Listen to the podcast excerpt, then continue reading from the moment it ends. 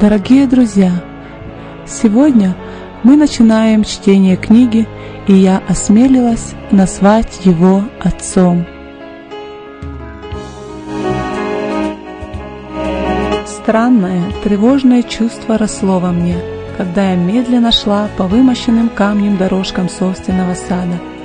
Сумерки сгустились, аромат запоздалых нарциссов тяжело висел в воздухе. Что же это?